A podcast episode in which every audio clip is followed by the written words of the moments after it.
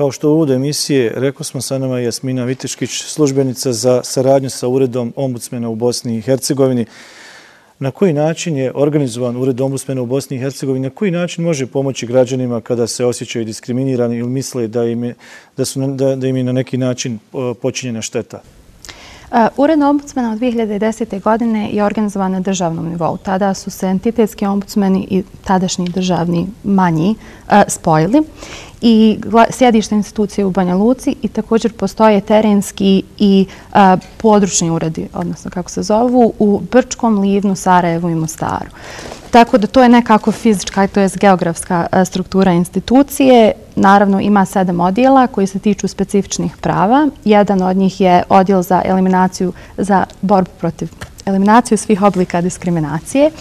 I u suradnji sa misijom OSC, kako bi se proširila geografsko pokriće institucije, od ove godine također imaju mjesečne posjete nekim opštenama kao što je Bosansko Grahovo, Drvar, Glamoč i mi se nadamo ove godine i dvije opštine u Srednjobosanskom kantonu.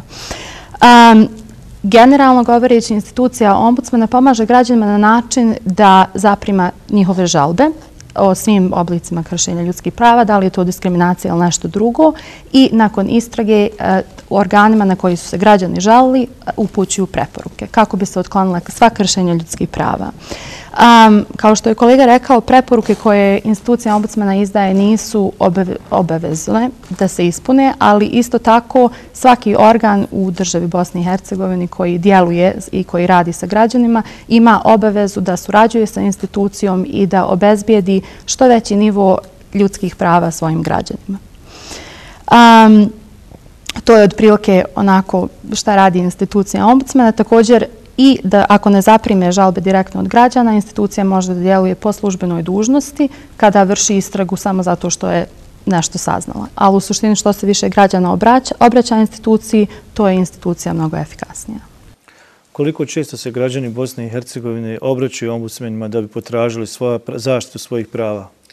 Od kad se institucija ujedinila, broj obraćanja građanima zaista raste. To je još uvijek poprilično, ime još uvijek ima prostora naravno da se to poboljša, ali prošle godine institucija je zabilježila 14.000 različitih obraćanja. Sad institucija ima od prilike 50 uposlenika, tako da je to za njih 50 ogroman broj obraćanja. U odnosu na 2012. godinu to je od prilike 12% porasta u obraćanjima, samo za sljedeću godinu. Od tih 14.000 koliko je bilo, ombudsmene su otvorili 3.170 predmeta. Postupali su po 3.170 žalbi u različitim oblastima, uključujući i diskriminaciju.